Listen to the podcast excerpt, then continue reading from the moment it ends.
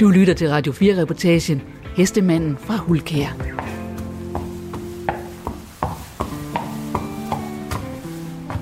Vinterregnen siler stille ned over marker, gårdsplads og den indhegnede sandbane ved gården Hulkær i Sydjylland. I stallen er en mand i våd frakke og ulden hue ved at lukke en lige så våd hest ind i en boks. Det er Tom Bull. For et halvt år siden havde han et godt job som borebise på Nordsøen. Og jeg fik mere og mere ondt i maven, fordi jeg kunne godt, jeg kunne godt ligesom fornemme, hvor det, hvor det bare hen at jeg skulle til at skrive en opsigelse. På trods af ondt i maven, droppede han jobbet på Nordsøen for at gøre sin passion til sit arbejde. Man håber hver gang man sætter sådan en hest tilbage i boksen, at, at den sad lige i øjet, at den, at den kommer hen til mig næste gang. Tom er en mand fuld af kloge læresætninger om forholdet mellem menneske og hest. Tænk, og så tal, og så tak. Det drejer sig om at få dem startet godt. Og ligesom alt muligt andet med hesten, så er det så utrolig vigtigt, at de ligesom kender svaret før spørgsmålet. Tom får også draget børneopdragelse, opvaskemaskiner og svømmehaller ind i den næste lille times Radio 4-reportage om kunsten at samarbejde med heste, og om at ture tage springet fra fast job på Nordsøen til selvstændig med speciale i ungheste. Lige snart boksdøren går op, så, ved de godt, uh, nu ringer det ind til, til undervisningen, så skal vi, så skal vi spidse ørerne. Du lytter til Hestemanden fra Hulkær. Jeg hedder Christine Sølling Møller. Det dufter ikke af hø, den der mikrofon. Nej, mikrofonen, nej, det kan man ikke sige. I stallen hos Tom Bull står lige nu fire unge heste, som ikke har prøvet meget andet i livet end at spise græs. I løbet af nogle uger vil Tom forvandle dem fra sky og nervøse flugtdyr til stabile rideheste. Så skal vi videre. Hestene er lige fra små runde hyggeheste til kommende konkurrencedyr på topplan. Jeg fælde den røde her? Den med den hvide blis der? Ja. Den er ejet af en uh, gut fra Aarhus, som uh, har bedt mig starte den op. Så lad os lige få ham gjort klar. Nogle mennesker betragter mest heste som kæledyr for piger. Noget med pastelfarvede striler glimmer på grimen, pennyplakater og et sødladent behov for at nusse om et stort, varmt dyr. En hobby, som går over, når pigerne bliver gamle nok til at skifte heste ud med drenge. Men ikke for Tom Bull. For ham er heste en livslang passion. Det er jo, det er jo en ting, sådan en unge heste, det er at blive rørt over hele kroppen. Min mester sagde, at der må ikke være et hår fra mule til halespids, du ikke kan røre ved med dine egne hænder og med dit værktøj. Så, så, så der må ikke være nogle steder, vi hopper over og så siger, der skal du ikke strile, fordi der, det kan den ikke tåle. Så skal jeg i hvert fald strile der, fordi det skal den tåle. Så, øh, så det er jo, det er jo, det er jo, en, det er jo bare en lille trin i deres enorme lange uddannelse, at de skal jo kunne klare alt. De skal jo kunne acceptere alt. Vores pligt er jo så at gøre det på den mest nænsomme måde. Det der er min passion, det er de her unge, unge heste, der, der skal starte. At de får et rigtig godt, et rigtig godt start på, på det hele. Altså starten på at blive ridehest. Ja, ja, starten på deres nye liv. Fra at være ung og rebelsk og, og rende rundt og æde og pjatte og slås og bøvle med de andre. Så, så til at finde ud af, at nu begynder grænserne sådan at blive tydeligere og tydeligere streget op og, og finde ud af, hvad, hvad må vi og hvad må vi ikke, og hvad er det, hvad er det klogt at gøre, så som at, at lytte til, hvad jeg beder dem om. Så, øh, så det, øh, det fører mig hen til en lille øh, læresætning, nemlig at tænke, og så tal, og så tak. Øh, fordi at det, det sætter de stor pris på, de her fire ben. Virkelig ikke bede om noget, før man har tænkt det igennem. Og når man så beder om det, så skal man være lynhurtigt til at takke dem, lige så snart man ser det. Og, og det, det kan være en tak, det kan bare være en pause på 1-2 sekunder. Men det der med, at man ikke gør ligesom vi mennesker er opdraget til, og blive ved, og blive ved, og blive ved, fordi vi skal være færdige. Vi skal have hele opvaskemaskinen tømt i en far der. Så det kan de ikke, øh, det kan de ikke se fornuften i, de her her heste.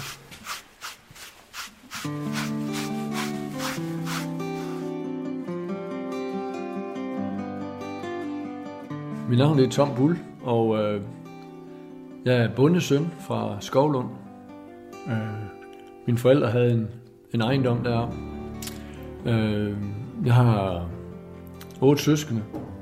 Så er jeg vant til at slås for maden. Nej, det, det var der ingen problem med. Vi, vi har altid haft det godt, så, øh, og vi har, vi har fået alle sammen en opdragelse, hvor man, øh, hvor det primære det var at være rummelig. Øh, det der med at, øh, at kunne give plads øh, og kunne høre de andre, inden man faret frem og skulle høre sig selv. Øh, det, det tror jeg egentlig, at øh, er, er nogle af de vigtigste ting, vi tog med hjemmefra.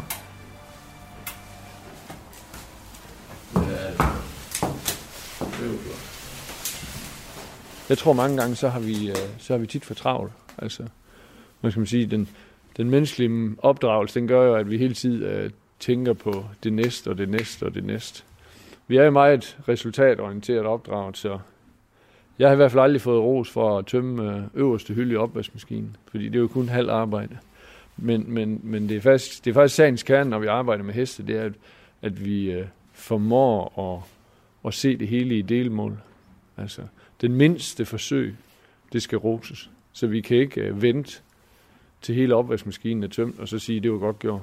Det, Når man starter med den første kniv. Ja, ja, ros, fordi at lille Peter kan flytte den første glas over i skuffen, uden den går i stykker. Altså virkelig, virkelig tænke i delmål, når vi arbejder med heste, fordi de forstår, de forstår bare ikke, hvorfor at de skal, de skal arbejde i, i 20 minutter, og så skal de klappes. Øh, de, de, de, de kan ikke koble de to ting. Ja. Så, så det er det mindste, det mindste forsøg, det skal, det skal roses. Og, øh, og det kan man se, så begynder det at gå stærkt. Det kan de nemlig omsætte til noget. Så, så det mindste, jeg øh, løfter mine fingre her og vifter, så, så vil den øh, begynde at, øh, at gå bagud. Sådan der, ja, det var godt. Bare lige de der to sekunder, det tager lige at fortælle hesten, nu kommer der en opgave, nu skal du lave det. Ligesom den, ligesom den har lært for at følge af, at, at en, en, en lille utydelig kropssprog fra, fra nogle af de andre heste på marken, det, det, det observerer de, og, og så agerer de i forhold til det. Så, så, så det, er jo, det er jo starten på, på det der meget vigtige, vi skal lære dem, nemlig at, at observere, og så evaluere, og så eksekvere. I stedet for, at de bare hopper de to første punkter over, og så løber de bare. Fordi det er deres naturlige reaktion. Så, så, så vi skal have lavet det lige så stille om til, at de begynder at kigge på os. Hvad skal jeg lave? Åh oh, ja, det er det. Og så laver jeg det. Så, så, og det gør, at man får en hest, der bruger hovedet. Og, og så, så er erfaringen i hvert fald, at når vi får hestene til at bruge hovedet, så, så bliver de meget mere rolige. Så er de meget mere optaget af, hvad, nu er det ringet ind til klasse, nu må vi hellere høre efter.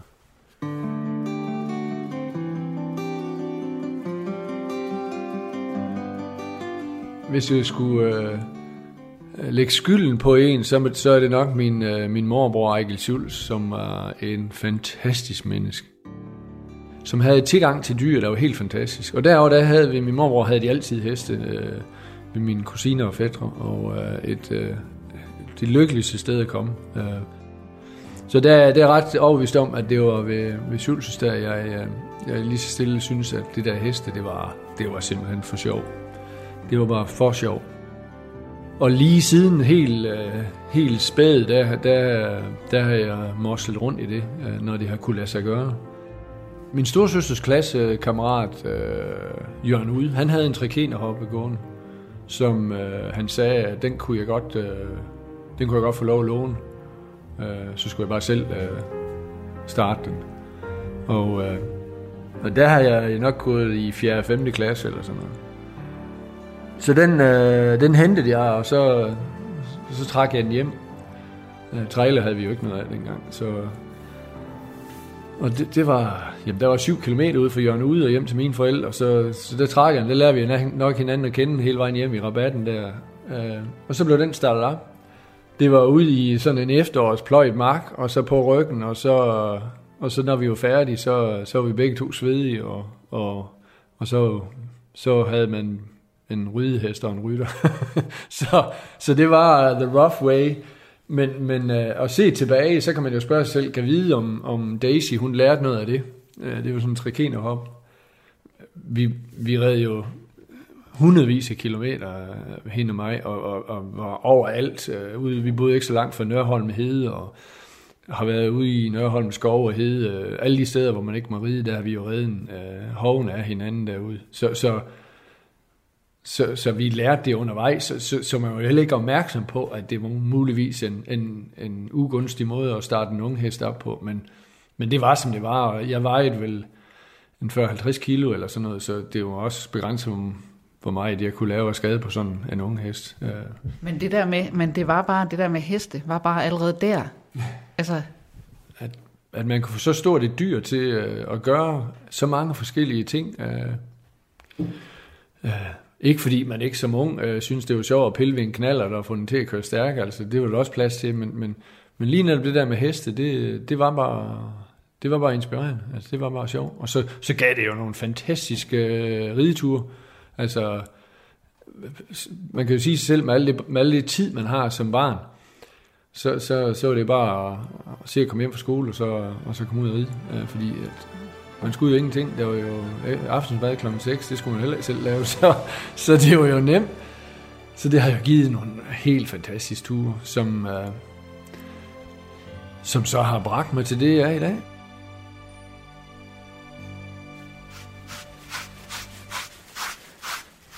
Nu den øh, røde valak, du står ved her, havde den så nogle issues på forhånd, hvor du har fået at vide, at den har svært ved sådan, den kan ikke lide ditten, eller? Øh, ja, det plejer det jo. Det, det er næsten altid. Men øh, for at være helt ærlig, så, så er det nok det, jeg tænker allermindst over. Fordi at øh, hvis vi øh, arbejder videre på det, vi skal, og roser det, den gør godt, så viser det sig altid, at det, der var på, på dårlig listen, det fader bare ud.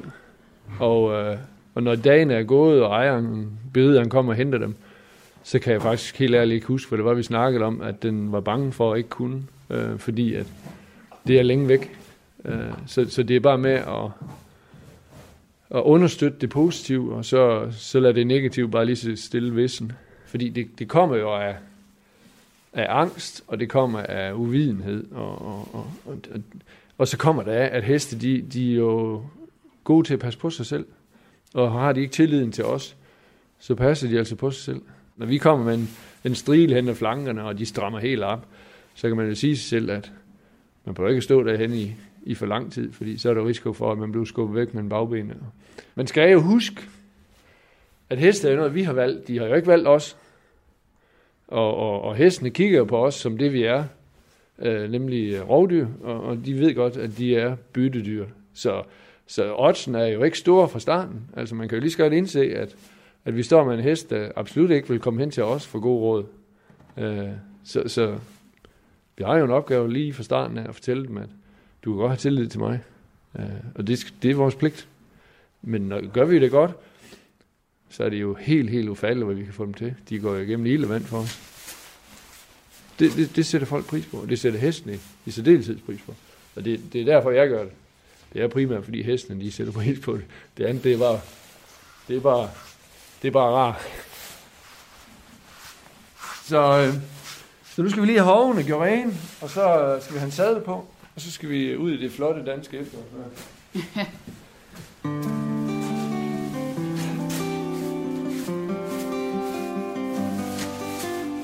Jeg har aldrig nogensinde gået til undervisning i en rideklub.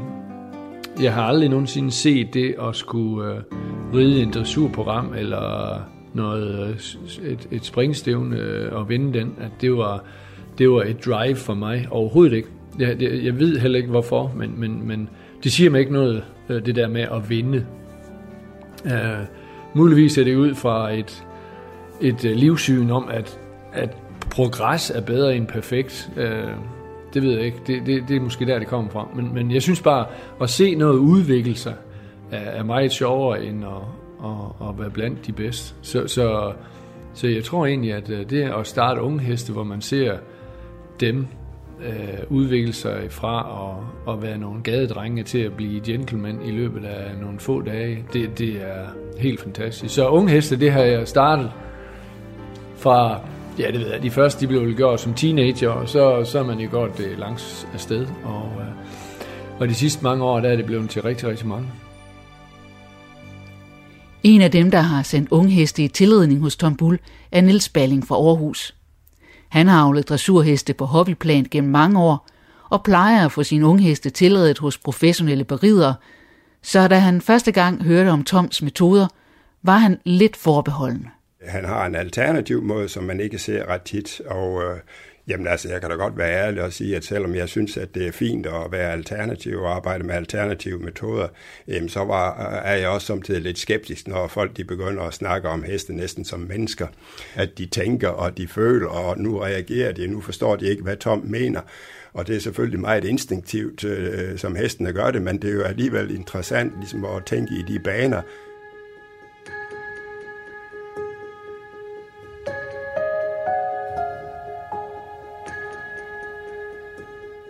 Så skulle han jo så hente en af mine heste, som skulle øh, op i, øh, i traileren, og den var både nervøs og utilpas.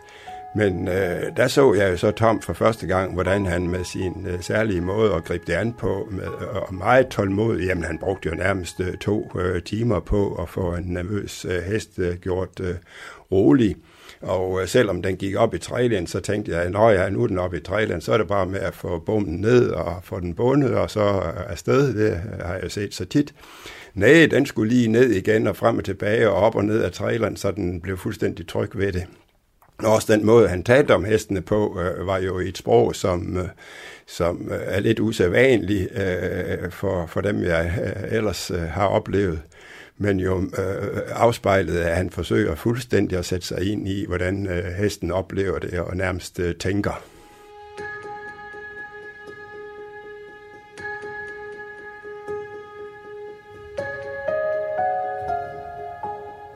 Jeg har været ude til utallige trailerlæsninger, og folk de ringer og beder om at få støtte til, hvordan de kan komme hjemmefra med deres hest.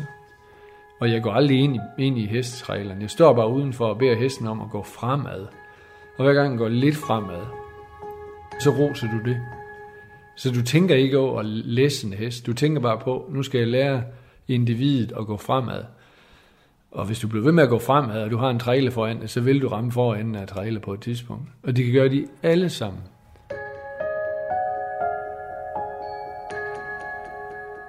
Og hvor er det da utrolig smukt at se på sådan en hest, der bare hele tiden sætter pris på at få at vide, at den der lille bitte hovbevægelse, jeg lige flyttede venstre og hov frem, at det fik jeg at vide, at det var rigtigt. Og man kan se på hesten, der starter med at stejle og kaste sig bagud i gruset, og så til sidst, så står de bare stille og roligt selv at gå ind og ud og ind og ud af hestetræner. Altså det er os og vores ego, der spænder ben for, at det lykkes.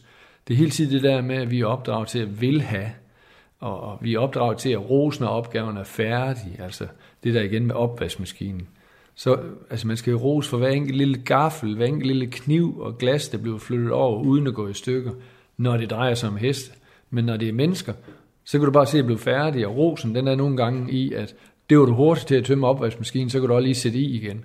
Altså, så dårlig, så dårlig er vi til at rose hinanden. Og, men når det, når det drejer sig om heste, så skal du bare rose hver eneste lille forsøg, de gør i den rigtige retning. Heste forstår ikke den voldsom, voldsom pres, vi lægger bag på dem. For eksempel ved at lægge en snor bagom, eller for eksempel ved at stå inde i traileren og kigge ud på hesten, og så trække. Når heste vender front mod hinanden, så står de bare og råber til hinanden, gå væk, gå væk. Og så møder de os, og så har vi en snor i hovedet, og så vender vi front imod dem, og så hiver vi i snoren, og så siger vi, kom hen til mig. Altså det, det er jo lodret modsat af hinanden. Men vi vil jo have dem til at gå ind i et lille snævert rum, der står og vakler, og, og det er et steppedyr, der lider af klaustrofobi, så det er jo i virkeligheden imod alt i en hests natur at gå ind i en trailer. Men, men det er rigtig mange af de ting, vi beder dem om jo. Det er, det, at vi sidder på ryggen, hvor, hvor, hvor øh, en rovdyr vil angribe en hest, lige nøjagtigt samme sted. Det, det er også meget, meget unaturligt øh, for hest at have også til at sidde deroppe. Men det, det er det der med, hvordan vi gør det. Hvordan vi beder hesten om at gå ind i en trailer. Og hvad er det for en, hvad er det for en opfattelse, hesten, vi efterlader hesten med inde i traileren. Øh, når vi har fået den næsten ind i traileren, så begynder vores fokus at, at, at, at flyttes over på, hvornår kan vi få bommen ned? Hvornår kan vi lukke bommen, sådan at vi kan holde, så vi kan fixere hesten ind i traileren. Det, det, det er gavnligt, som vi kan komme hjemmefra, men holde der op, hvor er det bare et dårligt udgangspunkt, når vi skal efterlade hesten med et, et positivt perspektiv af, hvad, hvad det vil sige at stå ind i sådan en lukket tynde der.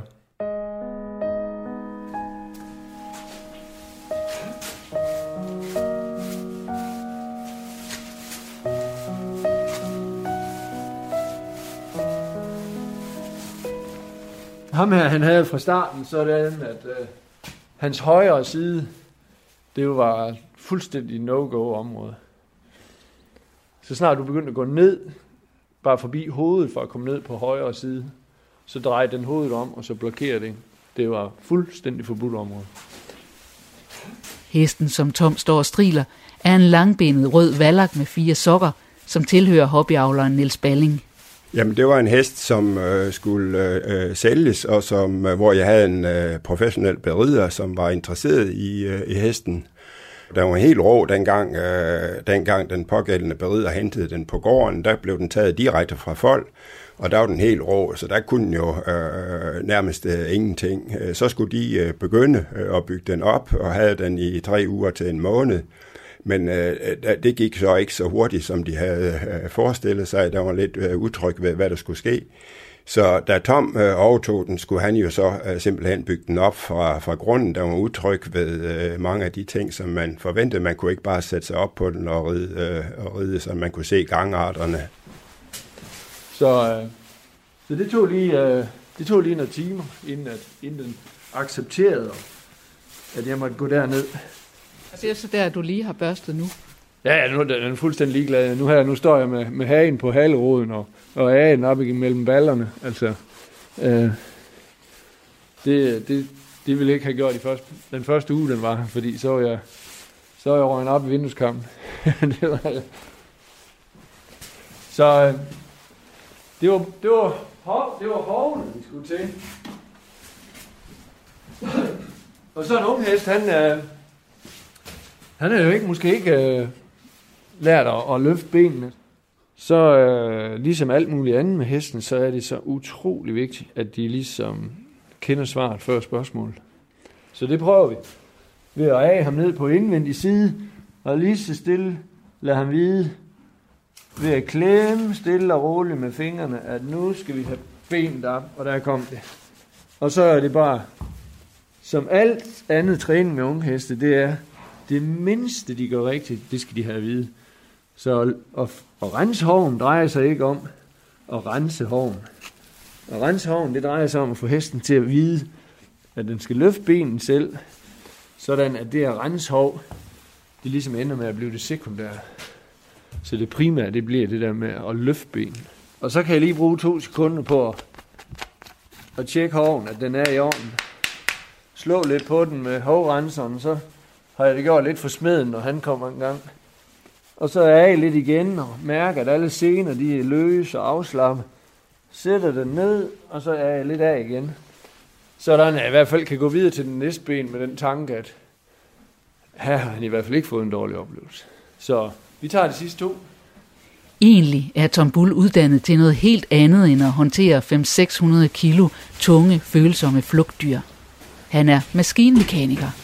I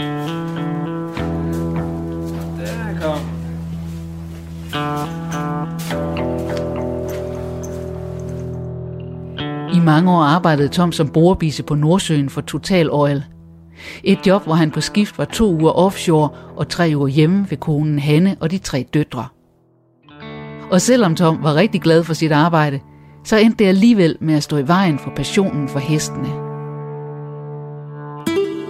Øh, jeg, var, jeg havde en stilling som well service supervisor, og det vil sige, øh, oversat på dansk, så det er brøndleder.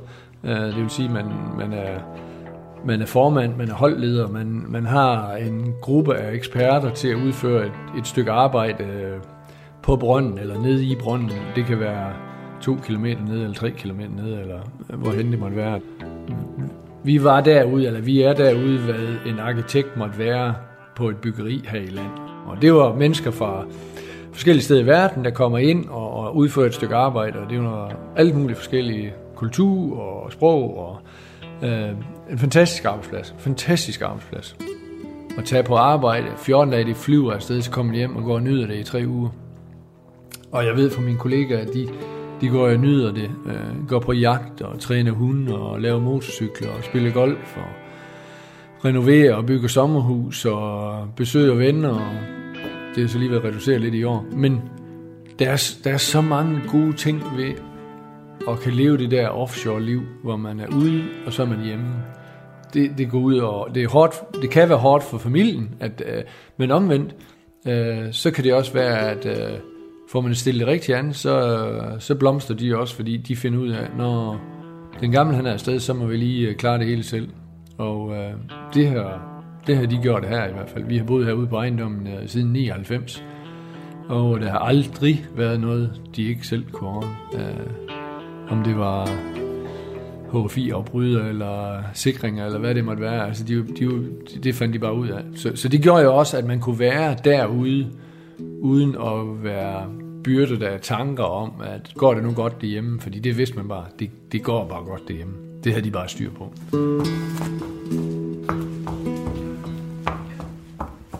Mit arbejde offshore gjorde jo, at de to uger på arbejde i tre uger fri, gav mig mulighed for at fylde de tre uger op med, med heste, der skulle arbejdes med.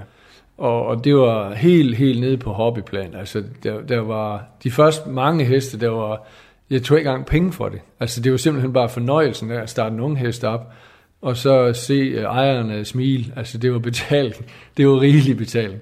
Så, så, og det gjorde jeg faktisk i, i mange år. Altså, jeg synes bare, det var skønt. Jeg synes bare, det var, det var, det var lækker, og, og, og det var...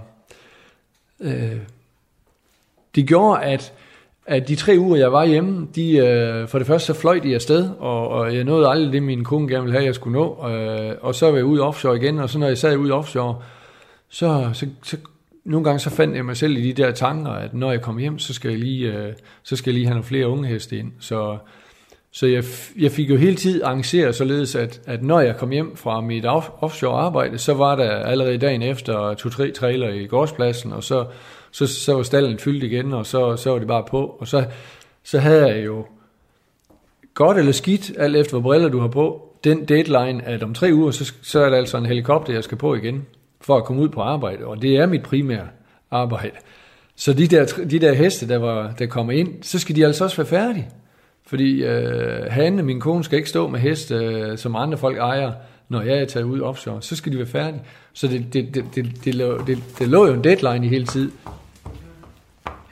Men det, at man alligevel føler, at det, man gik og lavede herhjemme i de der tre ugers fri, at det, det sådan blomstrede mere og mere. Man kunne godt, man kunne godt ligesom fornemme på mængden af henvendelser, der kom øh, om ungheste, der skulle rides til, at, at der var jo alligevel måske en del mennesker, der godt vil have, at jeg kunne nå lidt mere end bare de tre uger, jeg var hjemme.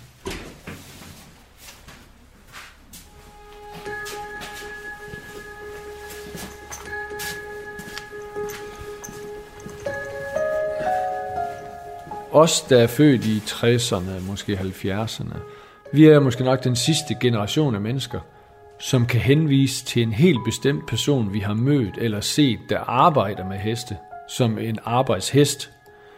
Dem, der er kommet senere end vores børn, de har jo af rigtig gode grunde aldrig nogensinde set en landmand gå i marken med en hest, eller en, en, en mælkemand øh, flytte mælk med en hest.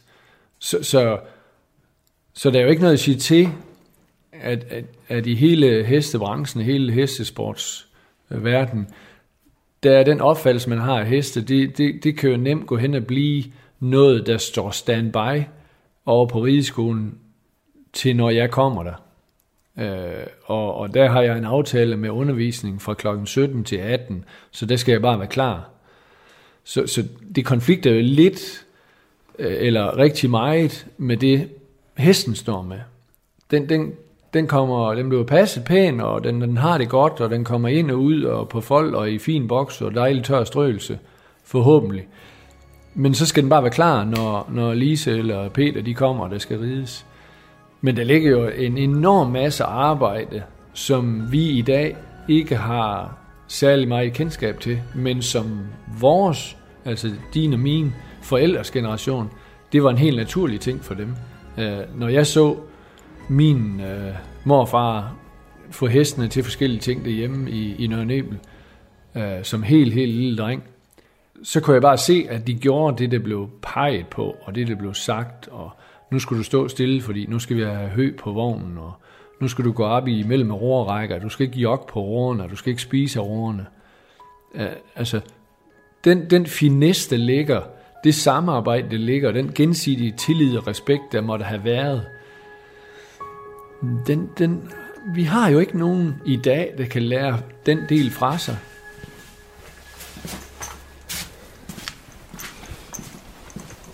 Så skal vi sadle på. Altså det har den jo så prøvet før, kan man jo se, fordi du lægger jo bare sadlen på. Ja, det er, den er helt med på, hvad der sker. Den, den ser, jeg kommer med sadlen, og, og den sænker hovedet og slapper af. Og den vidste, hvad der skulle foregå, så nu tager vi lige og lægger jorden på.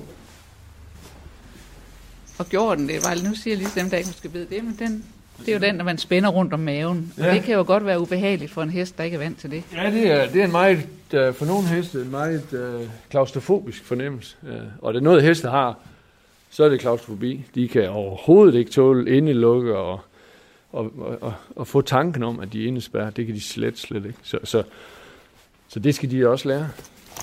Så uh, altså, da, da jeg kom ud af, af sadelrummet, så, så det første, jeg gør, det er lige at kigge over på, på hestens øjne.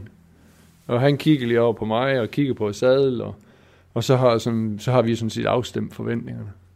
Han ved godt, hvad der skal ske, og, og jeg, jeg, jeg forsøger at gøre det så nænsomt, som jeg kan. Jeg spænder ikke jorden op, og så han får, han mister luften. Så, øh, så det, der er meget øh, sådan gensidig respekt, øh, og det, det synes jeg er helt i orden, når, vi, når man tænker på, hvor meget vi forventer af hesten. Man kan næsten lave sådan en lille historie, hvor man tænker, at, at jeg inviterer dig i svømmehallen, og så siger jeg ingenting fra det tidspunkt, jeg henter dig, til det tidspunkt, vi står helt op på kanten af 5 meter vippen. Der siger jeg ingenting, ja. Vi kommunikerer dårligt med dig. Men lige i det øjeblik, vi står på kanten af 5 meter vippen, så kigger jeg på det og siger, nu skal vi til at hoppe. Det er jo sådan set meget godt billede af, hvordan vi er omkring vores heste. Vi er jo vi mennesker er alt for dårlige til at, at supervisere og, og, og kommunikere med vores heste og fortælle dem, hvad er, vi skal, og vise dem det. Men lige så snart det kommer til forventningen, så er vi rigtig gode til at sige, nu vil vi have. Så, så kommer vores ego virkelig til, og så bliver den tydelig. Så, så, så er det nu, vi vil have. Så vi går ud på banen nu.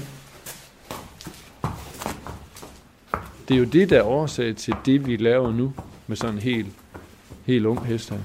Vi skal ikke tvinge den til nogen, men vi skal sætte opgaven op, så den bare er helt pjattet med at udføre den.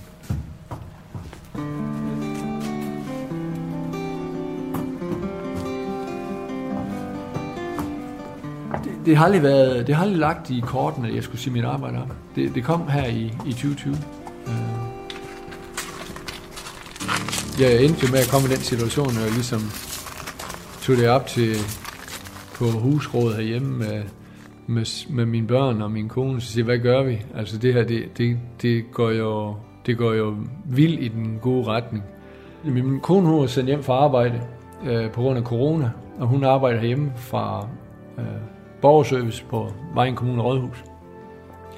Og så sad vi lige og kort evalueret på det, og, og det gjorde vi igen og igen. Og jeg fik mere og mere ondt i maven, fordi jeg kunne godt, jeg kunne godt ligesom fornemme, hvor det, hvor det bare hænder, at jeg skulle til at skrive en opsigelse. Deres opbakning, det var helt klar. Øh, altså, uanset, så sig dit arbejde op, og så kom videre med det her hjemme. Og, øh, og min, øh, min rigtig gode, øh, min rigtig gode ven og, og chef, øh, Hans Gadeberg fra, fra Mærsk Olie, eller Total i dag, som det hedder. Ham måtte jeg jo så endte med at sende en mail til at sige, at Hans, øh, jeg siger mit arbejde om. Og, og Hans han ringede op med det samme og sagde, det havde jeg ikke lige set komme det der. Men det havde jeg jo heller ikke selv. Men, men, men som jeg sagde til ham, altså, Gadebergs øh, store, store passion, det, er- det er lystfiskeri. Hans, hvis du kunne leve af fisk, vil du så sige dit arbejde om? Og svaret det kom jeg prompte, at og de andre gode kollegaer, de, de siger jo det samme. Altså, jamen kunne jeg leve af at spille golf eller guitar, så vil jeg jo gøre det. så, så det er jo også en lidt en speciel situation, og, og, og lige pludselig, ja, det går op for en, at den, den hobby, man har, den passion, man har, den lige pludselig giver mulighed for os at give brød på bordet. Og det er, det er ikke nogen, øh, det er ikke nogen øh, lukrativ forretning på nogen som helst måde. Men, men det bliver aldrig nogensinde økonomien, der kommer til at gøre, at jeg gør det, jeg gør. Aldrig. Simpelthen aldrig. Ja, det, det er så fantastisk at få lov til. Så, så det var en meget speciel dag den der, og han, øh, min kone, der hun sagde, ved hvad, så gør vi det. Så gør vi det. Jeg stod ikke selv med det. Det er jo tydeligt at mærke. Altså både, øh, både tøserne og, og, og han, de var bare bagved. Det var de. Så, så det, det var lidt nemmere, men jeg havde godt nok, jeg havde det rigtig skidt med at, at skrive til hans Gadeberg, at nu, øh, nu stopper vi. Det havde jeg. Så den røde hest sadlet op, og Tom og hest trisser langsomt over mod ridebanen. Og langsomheden er endnu et af Toms principper. Altså, den gik, det var en meget stille tur ud. Det gik meget ja. langsomt ud. Ja, det er... Øh, vi kunne jo godt løbe over på ridebanen. Hvor mange sekunder det tog? 10. Om det havde 5 eller 10, det betyder ingenting. Det, det, det betyder så meget for ham, at, at han kommer helt frivilligt herover. Langsomheden, eller tålmodigheden, som man også kunne kalde det, har hesteavler Nils Balling også bidt mærke i. Øh, altså, jeg, jeg, jeg har meget stor respekt for det, og det er faktisk først øh, netop, øh, nu er jeg for nylig i forgårs, at jeg var dernede, og øh, det skal ikke nogen hemmelighed, da jeg så, at han gik i gang, så tænkte jeg, åh, Nå, hvornår kommer han til sagen? og, øh, men altså, dengang han så kom til og, kom, og fik sadel på og kom op og sidde på den og ride øh, trave og så videre, så, så, kunne jeg se, øh, så kunne jeg se den røde tråd i det. Fordi hvis det er bygget op fra grunden, jamen så øh, lønner det sig, øh, jeg ved, at det kan blive også i penge, der kan det blive rigtig dyrt, hvis sådan noget det går skævt og ikke er bygget op fra grunden. Tom arbejder nu stille og roligt en times tid med den røde hest. Den traver i cirkler omkring ham. Tom læner sig til den ene side, straks vender hesten om. Så peger han i en retning, og hesten følger. Den går over præsendinger, finder sig i, at piskesnærten glider rundt om ryggen, maven og benene, og i at blive tørret af med et rastlende stykke plastik. Alt sammen så noget, der kunne være dybt skræmmende for en hest. Men den her står med helt rolige øjne, kigger på Tom og smasker. Så nu står han her og frigiver en masse mundvand, og det, det der happy vand, de frigiver der, når de, når de, når de tykker. Og det, det, det er virkelig øh, en god ting at holde øje med, når man, når man træner, fordi gør de ikke det, så er de meget anspændt i hvert fald. Så en af de ting, altså vi kan lære rigtig mange ting af heste. Øh, en af de ting, øh, man, øh, man ynder, eller jeg ynder at lære af heste, det er deres fantastiske vedholdenhed. Og mens vi står og snakker her, så så står Mulle sådan lige så stille og vil gerne helt om til os, hvor jeg siger, nej, du kan lige skal være en glad hest, sådan lige en halv meter bag ved mig. Og, og, og den vedholdenhed, jeg er nødt til at, at holde fast i, uden at det får indflydelse på min sådan emotionelle niveau. Altså, det, det, den vedholdenhed, den synes jeg er så fantastisk at arbejde med, fordi deres vedholdenhed er jo mange, mange, mange gange større end vores. Vi, vi går jo fra at gentage tingene to-tre gange, og så direkte op i det røde felt. Øh, og det kan vi ikke, når vi arbejder med heste. Vores følelser, de skal, de skal bare være på samme niveau i hele tid. Øh, øh, heste kan ikke forstå, hvorfor vi, øh, vi hisser os op. Øh, og vi kan ikke undervise dem, når vi er, når vi er sure og gale.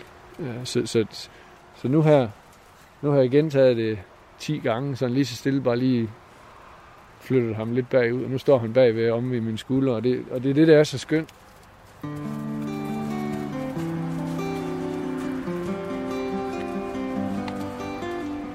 Jeg tror ikke, det er gået helt op for mig endnu, at det faktisk, det jeg går og laver, det at, at, at det er min passion og min hobby, jeg lever af. Altså det, det virker måske nok lidt stadigvæk lidt uvirkeligt for mig, at man rent faktisk skal have så stor succes med sin hobby, at man kan gå hen og leve af det. Så løb han lidt rundt om os, hvor jeg stod helt stille. Det, det gør vi, fordi at, øh, jeg vil gerne se, hvor meget, øh, hvor meget han kan på egen hånd. Jeg, jeg sidder nogle gange og minder mig selv på det, når vi øh, besøger nogle venner, eller vi har besøg herhjemme, at man sådan sidder i sin stille sind, og så tænker, hold da op, nu er jeg også med til det her. det, det var jeg ikke dengang, jeg var offshore-medarbejder. Der var rigtig mange ting, man, man ikke var med til.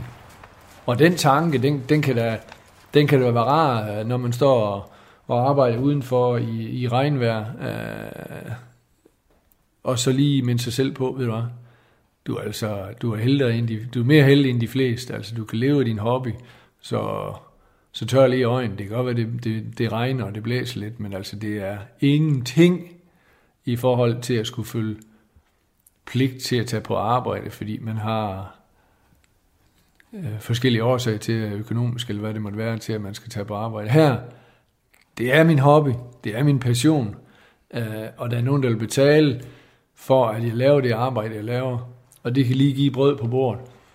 Altså, så har man jo ingen, øh, så har man simpelthen ikke høstet retten til at klage over noget som helst. Altså, det, det vil jeg ikke.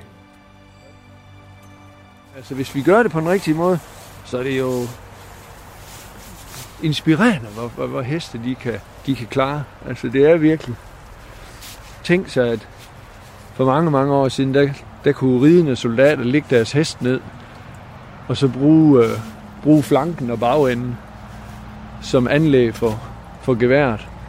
Altså, det, det er flot, når man tænker på, at i dag, der kan vi næsten ikke engang ride rundt og så tage vores ridejakke af, eller vores dækken af, uden at vi skal stå stille, og der er en, der skal holde den. Altså, vi har ikke... Øh, vi får, ikke, vi får simpelthen ikke lært vores heste ret meget. Øh, alt for mange ryttere, tror jeg, har alt for stor fokus på at få sadel på og ride rundt. Og lige når de kommer i sadel, så, så mister de fantasien og, og idéerne til, hvad, hvad, hvad kan jeg lære af hesten? Og så bliver det bare at ride rundt i cirkler og rundt med kanten i ridehallen, og, og så, så, så, så går der lidt kedsomhed i det. Og, og heste, der keder sig, de, de begynder samtidig at lave noget ballade, og det er med fuld forståelse, det kan jeg godt, det kan jeg godt se. Det, øh, så vi skal, vi skal være inspirerende, og vi skal, vi skal give dem nogle opgaver. Når man starter med sådan nogle unge heste, så er det jo sådan, der, der er mange grundregler og mange principper. Og en af dem er, at i hesteverdenen, der er det således, at den, der flytter benene, den, der flytter fødderne, er nummer to. Så kan lytterne jo så begynde at regne på, hvem der er nummer et. Jeg står helt, helt stille herinde midt på. Og så peger jeg bare ud til den side, hvor jeg vil have, at hesten skal gå. Og det vil sige, at nu går han rundt, og jeg står stille. Så ved han godt, hvem der er nummer et og hvem der er nummer to. Det er et rigtig godt grundlag at starte på. Jeg skal jo ligesom give dig en titel, når nu jeg laver den her udsendelse. Hvad er, hvad er du? Jeg er smed. jeg er smed. Jamen, øh, og det er jeg stolt ved at være. Uh, I dag hedder det bare med en masse fine andre udtryk, mekanik og sådan noget. Men det jeg er i dag, huha. Jeg ved ikke, om jeg kan tillade mig at kalde mig hestetræner eller professionel hestetræner. Titlen betyder intet for mig. Øh, så jeg er nok bare hestemand. Jeg skal lige have en ridehjelm på. Og nogle andre støvler. Nu kunne man tro, at når Tom Bull tager ridehjelm og støvler på, så er det de klassiske sorte ridestøvler, som danske ryttere ofte bruger. Men nej, Toms ridestøvler er et par gennemslidte, korte cowboystøvler, der ikke lige er blevet smurt for nylig. Han mangler egentlig bare cowboyhatten, så er associationen klar til den amerikanske horseman, aka Robert Redford, i Hollywood-filmen Hesteviskeren. Ej, det kan du glemme alt om. Altså, lige snart vi går over i alt det der halløj der, altså det, det, det tror jeg ikke en fis på. Altså det, det er, det her det er fuldstændig som heste, de kommunikerer med hinanden. De lægger pres på, de får det, de vil have, og så fjerner de presset. End of story. Nej, Nej, jeg er hestevisker, det må du aldrig nogensinde bede mig om at være. Det, det lyder simpelthen også forkert. Det gør det. Jeg er bare hestemand. Eller er jeg smed. Så er der ikke meget øh, Robert Redford over det? Nej, glem alt om det. Glem alt om det. Jeg kunne aldrig finde over at binde en hestes ben op til sadlen for at ride den til. Så, så der er jeg i hvert fald allerede fuldstændig koblet fra. Det er helt sikkert. Men du må have hørt det. Gud har jeg det. Selvfølgelig har jeg det. Og øh, der er der også kammerater, der, der driller mig med det. og så længe vi får en god grin ud af det, så er det fint. Men øh, nej, det der, det, det hopper jeg ikke på. Det er jeg ikke. Det er jeg ikke. Altså, det er nogle plader. Heste, det er, det er nogle store dyr, der har nogle store følelser, øh, og de eksekverer det lynende hurtigt. Og hvis du står i vejen, så slår du dig, eller også dør du. Det er barske dyr. Øh, de skal vide, hvad man vil have. De skal vide, hvor grænsen går. Og man skal være knivskarp i sine instruktioner, sådan at de kan se på ens kropssprog, hvad er det, jeg skal lige nu. Øh, så jeg tror simpelthen, der er for mig et øh, hokus pokus omkring det der udtryk, og jeg, jeg, jeg kan simpelthen ikke have det. Øh, hesteviskeri, nej, glem det. Det, det, er, det er ikke mig. For folk, der ikke forstår det, hvis de vil tage en havestol og så sætte sig ud i kanten af en, af en hestehegn, øh, og så sidde og kigge på, hvordan hestene de, de kommunikerer med hinanden. Altså du, du vil se det gentagende gange, at en hest siger til en anden hest, der står 3-4 meter derfra, du græsser for tæt på mig, du skal flytte dig. Og det første de gør, de vifter lige med den ene øre, så løfter de hovedet lidt og vifter med hovedet, så løfter de hovedet og drejer det over og kigger direkte på markeren. Og den fjerde niveau af kommunikation, det er, når tænderne sidder over i flæsket på markeren. Og i samme splitsekund, om det var niveau 4 eller 1, at markeren flyttede sig på, så falder presset, og så græsser de begge to videre, og der er ingen, der bærer af. Case closed. Det er det, vi skal lære. Det er lige nøjagtigt det, vi skal lære. Gør dig tydelig. Gør dig skarp på, hvad det drejer sig om. Og lige når du får det, du beder om, så stopper du med at bede om det. Og så er det tilbage til udgangspunkt. Hvad skal vi lave nu? Det er det, det drejer sig om. Det skal være fuldstændig sort-hvid, det man laver. Og det er det heste, de godt kan lide, fordi så er der to heste, der græsser videre i ro og mag. Og det er jo det, det drejer sig om. Det er jo det, de skal for at holde sig selv i live. De skal jo ikke rende rundt og så jage hinanden fra øst til vest. Så bliver de begge to mager. Og det ved de godt.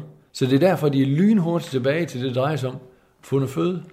Så når vi træner dem, så skal vi jo huske på, det er jo den måde, de tænker på. Gør noget det rigtigt, så kan vi komme tilbage til det, det drejer sig om, nemlig at få fri, så vi kan få noget at æde. Hvor mange gange har du været oppe og sidde på den før? Uh, fem-seks gange. Jeg tror, det er ja, måske en 6. 7. ridetur, vi lige skal på her. Så det starter uden sadel, kravle op uden sadel, eller ride rundt uden sadel, sådan at, at de ligesom finder ud af det. Dels så fordelen ved det, det er, at skulle de lave et eller andet hurtigt, så er det nemt at glide af. Så snart man har sadel på, så er man meget mere sådan uh, committed til hesten, fordi man sidder nede i sadlen, man kan ikke sådan lige glide bagud. Og så, så for hestens skyld og for min egen skyld, så, så starter vi altid uden sadel.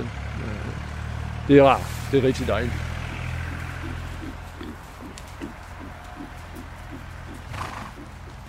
Så men det er også nogle gange sådan, at, øh, at den der passion, man kan have, som kan være en hobby, at den måske også er en passion, fordi at man ikke, at det ikke er ens job.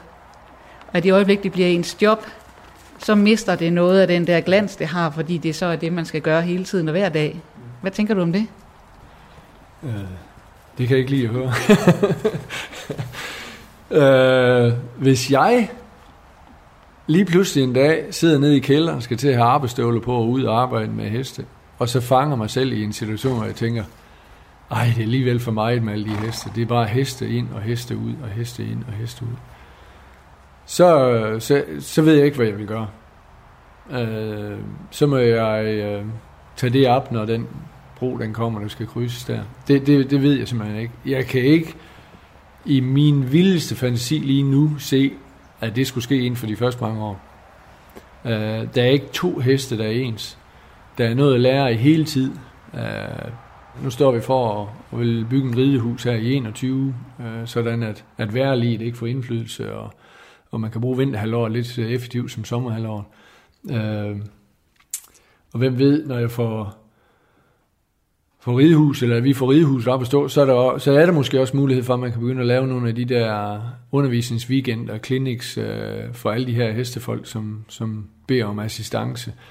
Så der ligger så mange ting, man kan tage fat i så mange, altså hvis man bare alene tænker i, i nogle, af de, nogle af de ting, som alle folk arbejder på i de her tider, coronatider, sådan noget som undervisningsvideoer, instruktionsvideoer, altså der er jo et, et, et, et enormt øh, potentiale af ting, man kan gå i gang med, så men det, jeg er da godt klar over, at, at, at det bliver jo dagligdag, uanset hvad vi laver, og så kommer ham, aben der, han sidder lige pludselig på skulderen, og så siger, øh, det her det er det samme som i går.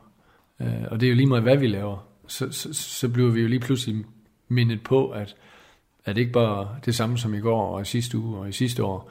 Men altså, det er jo ikke anderledes for mig, end ham, der står ude på Danish Ravn og slagter kreaturer. Altså, der må vi opbide tænderne sammen, og så sige, okay, lad os nu komme videre. Altså, ja, sådan er det. Sådan er livet jo. Altså, det, det, det er jeg ikke så bange for. Altså, det, nu, nu griner jeg til at starte med at sige, det håber jeg ikke, men, men, men det er jeg rent faktisk ikke så bange for. Jeg tror, at det er bare, det er bare at, at komme i gang. Altså, det, det, og det tror jeg egentlig, at det har jeg ikke så stort problem med. Det ligger meget godt i min opdragelse. Det er bare at rette ryggen, og så se at komme i gang.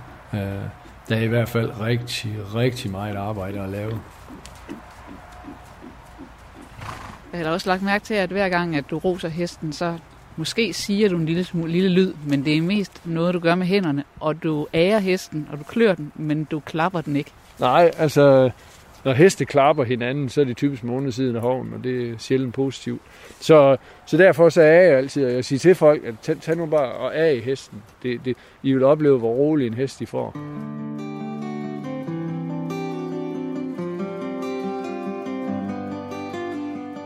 Os, der er født i 60'erne, vi har ikke ret mange år tilbage på arbejdsmarkedet, så hvis der er noget, man vil, så må vi give den gas, og så gør det nu. Så, øh, så jeg ser tilbage på et, øh, et arbejdsliv øh, de sidste mange år ude offshore som noget helt, helt fantastisk. Helt fantastisk, og jeg savner så meget mine arbejdskollegaer. Men det, jeg har valgt, det er alligevel det helt, helt fantastiske. Altså at få heste, der kommer ind. Der kommer en ny hest i gennemsnit hver femte dag. Øh, og, og, og arbejde med dem og få dem til at blomstre og få dem afleveret og, og, og følge med i, at øh, nu er de kommet videre, og nu er de med i, øh, i den og den dressurklasse, og det er det spring, og de, det går dem godt, og man snakker med ejer, ejer og avler, og det hele, det, det er bare positivt. Altså det, det, det synes jeg simpelthen er, er helt, helt fantastisk. Men man kunne måske også blive lidt fristet til, nu har du fortalt mig, at du har sådan cirka fire heste i gang af gangen, sådan. Men du kunne også have fem eller seks, eller, altså, du ved, man kunne godt presse citronen. Ja, men det er da fuldstændig rigtigt. Øh, det kunne man da godt. Det, det, øh, jeg, vil, jeg vil egentlig nødig øh, finde mig selv i den situation, jeg begynder at vælge på den måde. Øh, det skal ikke være sådan, at, at, at der går konen i, e- med en i, i regnestykket. Altså dobbelt så mange heste, så er det dobbelt så meget et indtægt. Det duer ikke, fordi lige pludselig så laver du et, et, et dårligt stykke arbejde, og, og du hopper over, hvor gær det laves, og du begynder at klippe hjørner af. Det kan du ikke med et levende sjæl som sådan en hest. Det skal simpelthen bare laves ordentligt. Det, det duer ikke, at man bare får sadel på og laver en hurtig lille video til kunden, så siger, nu kan den rides, nu kan du godt hente den igen. Det, det duer ikke som alt andet håndværk, øh, en tømmer vil kunne lave den samme fadese. Vi banker lige noget hurtigt op på fast pris, og så er vi hurtigt videre. Altså, det, det er et, et stykke håndværk, og jeg sætter stor stolthed i det, jeg laver, og det, jeg afleverer. I særdeleshed det, jeg får afleveret. Og, og, og den dag, det begynder at skride, huha, jeg håber ikke, det kommer. Det håber jeg virkelig ikke, det kommer. Så, så er det en, der skal, der skal give mig en ordentlig los, og så sige, Tom, det der, det du simpelthen ikke. Uh, nej, det skal kunne afleveres med, med ret ryg og, og stolthed bagved at sige, den her, den kan min mor ride. Det er det jo godt. Godt gjort, Mulle. Top dollar. Nej, den, er, den, den, den gør det helt fantastisk, den her. Den havde så store øjne, da den kom, og den var ud over det hele, og, og nu står vi her, hvad er det, 17 dage senere, og ride rundt med løs tøjle, og man kan gøre alt, og flag, og præsending, og den står bare og går lige bagefter mig, og vil bare det hele. Så, så jeg bare, det er bare det skønneste. Så øh, jeg tror, at den har en god, øh, en god oplevelse af den torsdags. Du har lyttet til Radio 4-reportagen Hestemanden fra Hulkær med Tom Bull. I øvrigt medvirkede hobbyavler Niels Balling, Christine Sølling Møller har tilrettelagt, Og du kan finde den her og alle andre Radio 4-reportager på radio4.dk og der, hvor du i øvrigt finder dine podcasts. Det er jo bare... Det er nogle skønne dyr, sådan noget